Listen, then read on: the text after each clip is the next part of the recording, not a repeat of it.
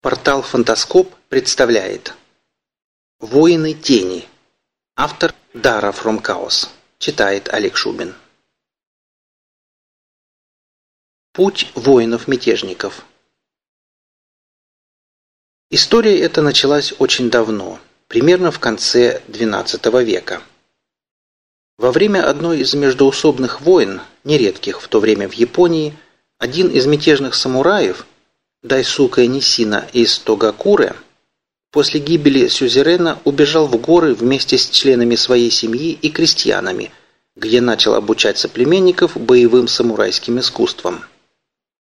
Ситуация, надо сказать, совершенно нетипичная. До того момента тайны боевого мастерства передавались от отца к сыну, и, конечно, люди низкого сословия не могли в них проникнуть. Нисина-сан был самураем-изгоем – и иного выхода у него просто не было. Он создал новый стиль – Токугаре Рю. К уже известным методикам добавил те приемы боя без оружия, или тем, что под руку попадется, к которым прибегали крестьяне, повстречавшись на узкой дороге с разбойниками. Вскоре другой мятежник из противоположного лагеря, Сёгун Минамото Иосицуне, последовал примеру Нисина. Войн и поражений в те далекие времена хватало.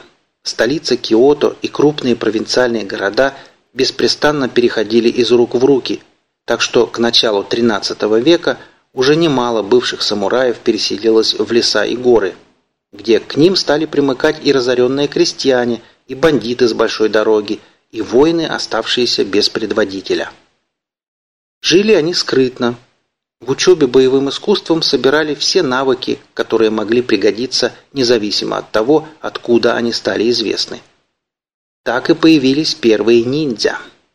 Кстати, сами японцы по-прежнему называют воинов тени синоби но моно, то есть прячущиеся. Слово «ниндзя» получится, если прочитать написанные иероглифами название в соответствии не с японскими, а с китайскими правилами чтения. Тайное становится явным. Ниндзя поселялись в основном в районах Ига и Кога, лесистых, гористых и труднодоступных. Жили они в небольших замаскированных деревушках, а на жизнь зарабатывали шпионажем, разведывательной деятельностью и заказными убийствами. Причем большой щепетильностью не отличались. Могли взять заказ у любой из стремящихся к власти группировок. Происходило это не из-за непорядочности ниндзя, а просто в силу их полнейшего равнодушия к политическим перипетиям того времени. Кто заплатит, тот и прав. Сёгуны и самураи, относившиеся к ниндзя с нескрываемым презрением, все-таки опасались их, потому что, безукоризненно соблюдая принятые на себя обязательства, ниндзя очень не любили, когда их нарушала другая сторона. Жили они скрытно, Через пару сотен лет доступ в их общины был закрыт пришельцам со стороны. Свои таланты и оказанные услуги не афишировали, так что постепенно превратились в колдунов и беспощадных убийц, которыми пугали и детей, и взрослых, сказки и якобы реальные истории. Первая более-менее точная книга о ниндзя «Бансэ Сюкай» вышла в конце XVIII века – Написал ее некий Фудзибаяси Сабудзи, сам происходивший из клана Сабудзи. В ней рассказывалось об истории появления ниндзя и некоторых методиках тренировок. Тайна, известная всем, перестает быть тайной. Фудзибаяси Сабудзи вскоре после выхода книги погиб при невыясненных обстоятельствах. Но как секретное сообщество ниндзя уже существовать не могли – да и развитие науки, промышленности, контакты Японии с европейскими государствами не оставляли им места в этом новом мире. Нынешние школы ниндзюцу к истинным методикам средневековых воинов тени имеют весьма смутные отношения, а многие техники, вероятно, уже утрачены безвозвратно. Как они жили? Все деревушки-ниндзя представляли собой замкнутые, строго иерархические структуры. Во главе каждого клана стоял дзюнин, высокий ниндзя. Должность эта не была наследственной, но еще при жизни Дзюнин выбирал себе преемника из числа наиболее талантливых молодых учеников. Власть Дзюнина была поистине диктаторской, но другого выхода в тяжелых условиях просто не было. Сам высокий ниндзя брался за выполнение заданий только в тех случаях, когда они были очень сложными или ответственными. Имена дзюнинов Хатори Хандзо и Мумоти Сандаю стали настолько известными, что вошли в истории, легенды и пьесы театра Кабуки. В большинстве случаев, получив заказ, Дзюнин передавал его тюнинам, средним ниндзя, что-то вроде начальников подразделений, которые уже лично решали, кто именно займется его выполнением, и разрабатывали план действий. А основную работу выполняли гэнин, младший ниндзя. Именно им предстояло перебираться через гладкие стены замков и махать мечом. Поскольку деятельность генинов была опасна и могла кончиться пленением, молодых ниндзя учили не попадаться в руки противников живьем. В случае смертельной опасности ниндзя мог совершить самоубийство, откусив себе язык, для чего, согласитесь, требовалась сила духа, не меньшая, чем для совершения харакири. Некоторые кланы, наиболее сильные, вдобавок требовали, чтобы перед смертью генин отрезал себе лицо – то есть снял с него кожу, чтобы и после смерти его нельзя было опознать. Эта жестокая операция имела и другую цель. Голову изуродованного противника нельзя было предъявить начальнику в качестве доказательства своей воинской доблести. Ниндзя никогда не считали, что женщины – слабый пол. К тому же их было так мало, что во всех боевых операциях женщины участвовали наравне с мужчинами. Чтобы выжить, нужно было быть не только сильным и ловким. Нужно было уметь безоговорочно подчиняться начальникам, дзюнинам и ганинам, а умение хранить секреты и верность клану было нормой жизни. Самыми страшными видами предательства были выдача имени заказчика или места поселения ниндзя. Разумеется, предатели бывали и среди них, но даже если им удавалось спрятаться за высокими стенами и окружить себя толпой телохранителей, месть клана рано или поздно настигала их. Дети-шпионы Подготовку будущих мастеров начинали с рождения. Для тренировки вестибулярного аппарата малышей люльки раскачивались как корабль в шторм. Любая детская игра должна была нести элементы обучения. Прятки, бег, лазание по деревьям – хождение по бревну над пропастью, игры с мечом или игры на терпение, например, долгое сидение под водой. Ниндзя должны были уметь многое. Часами сидеть неподвижно в любой позе, пробегать большие расстояния, ориентироваться на местности даже в темноте, читать следы, устанавливать и обезвреживать ловушки, сражаться любым предметом, оказавшимся под рукой, запоминать лица, предметы, голоса птиц и животных и подражать им – великолепно маскироваться, опознавать запахи, вслушиваться в звуки и безошибочно определять их природу, изображать людей различных профессий, что кроме актерских способностей требовало прекрасного знания истории, фольклора, диалектов и многого другого. Нет необходимости добавлять, что ниндзя должны были в совершенстве владеть всеми видами боевых искусств и уметь сражаться как с оружием, так и без него. Думаю, прочитав приведенный список умений, кое-кто не поверит, что такие люди действительно существовали.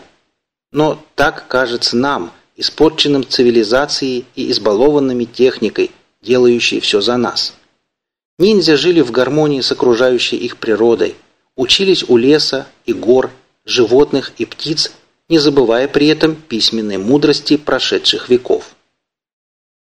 Конечно, обычным городским обывателям или неграмотным крестьянам они казались воплощением ужаса, а умение бесшумно передвигаться и быстро исчезать из глаз создало ниндзя репутацию оборотней и колдунов, знающихся с силами тьмы. Оружие тени Ниндзя никогда не одевались в черный облегающий костюм, вы только представьте себе, что вы в таком виде пойдете прогуляться по улице. Ну и как, здорово замаскировались? На самом деле воины тени предпочитали повседневную одежду того слоя населения, который они в данный момент изображали. И оружие у них было соответственное, переделанное из обычных орудий труда и предметов домашнего обихода. Знаменитый сюрикен первоначально использовался плотниками как гвоздодер, но использовать его в качестве оружия, заточив лучи звезды, начали еще самураи. На поясе воина подвешивался мешочек, где хранилось девять звездочек по священному числу буддизма. Сюрикеном можно, конечно, было убить противника, но только с расстояния в пару метров и при очень точном броске – Чаще получалось нанести только касательные ранения. Скорее, это было оружие, отвлекающее внимание. Блестящий, посвистывающий металлический предмет, летящий в лицо противнику, дезориентирует его. В качестве метательного оружия ниндзя предпочитали короткие луки и духовые трубки, начиненные отравленными, остро заточенными палочками. Нож кунаи на самом деле никакой не нож – а просто расплющенный длинный гвоздь. И использовался он не для обороны или нападения, а в качестве альпинистского костыля при креплении веревок. Наручные когти текаги, надеваемые на ладонь деревянные пластины с шипами, тоже изобретение крестьянской смекалки. Они применялись первоначально для одевания на обувь и хождения по горам или по снежному насту. А вот одевать текаги на руки и с их помощью лазить по деревьям и деревянным стенам придумали, безусловно, ниндзя. В случае крайней необходимости можно было когтистой лапой порезать противнику лицо, после чего поверженный враг имел вид подранного диким зверем. Именно от умения драться Текаги ниндзя и приобрели репутацию оборотней. Макибиси, металлические шипы, которые бросали под ноги преследователям, также изобретены еще до ниндзя – и издавна использовались регулярными войсками. Редкая профессия Ниндзя, замаскированные под простых крестьян, не стеснялись использовать остро заточенные грабли, серпы, шесты и дубинки. При соответствующей подготовке даже простая палка могла в их руках стать смертельным оружием. А вот мечами предпочитали не пользоваться. Они длинные, спрятать их трудно – а носить позволено только особым благородного происхождения, в которых ниндзя обычно не переодевались. Знаменитые нунтяки, оружие разбойников большой дороги, тоже не прижились у воинов тени. Ими можно оглушить, но нельзя убить. Надо отметить, что ниндзя были неравнодушны к достижениям прогресса, если только к таковым может быть отнесен порох и даже научились первыми изготавливать отравляющие смеси, которые не только взрывались, но и выпускали ядовитый дым. Однако, несмотря на все это, ниндзя не были всесильными, способными справиться в одиночку с целой армией. Они были прежде всего шпионами и очень редко брали на себя функции киллеров. Они могли высматривать, выслеживать, пробираться в запрещенные места – воровать планы крепостей и документы, умели эффективно обороняться и быстро убегать, но в открытом бою совершенно никуда не годились. Несколько самураев с мечами легко могли справиться с воинами тени, вооруженными всем своим арсеналом, если стояли лицом к лицу в чистом поле.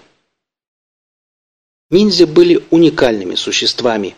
Они не принадлежали ни к одному классу, не занимались специально ни одной профессией – а делали все и понемногу. К сожалению, в современном мире места для них не осталось, и они перекочевали на экраны кинотеатров и компьютеров, совершенно утратив свой истинный облик. Вы слушали статью «Воины тени». Автор Дара Фрункаус. Читал Олег Шубин.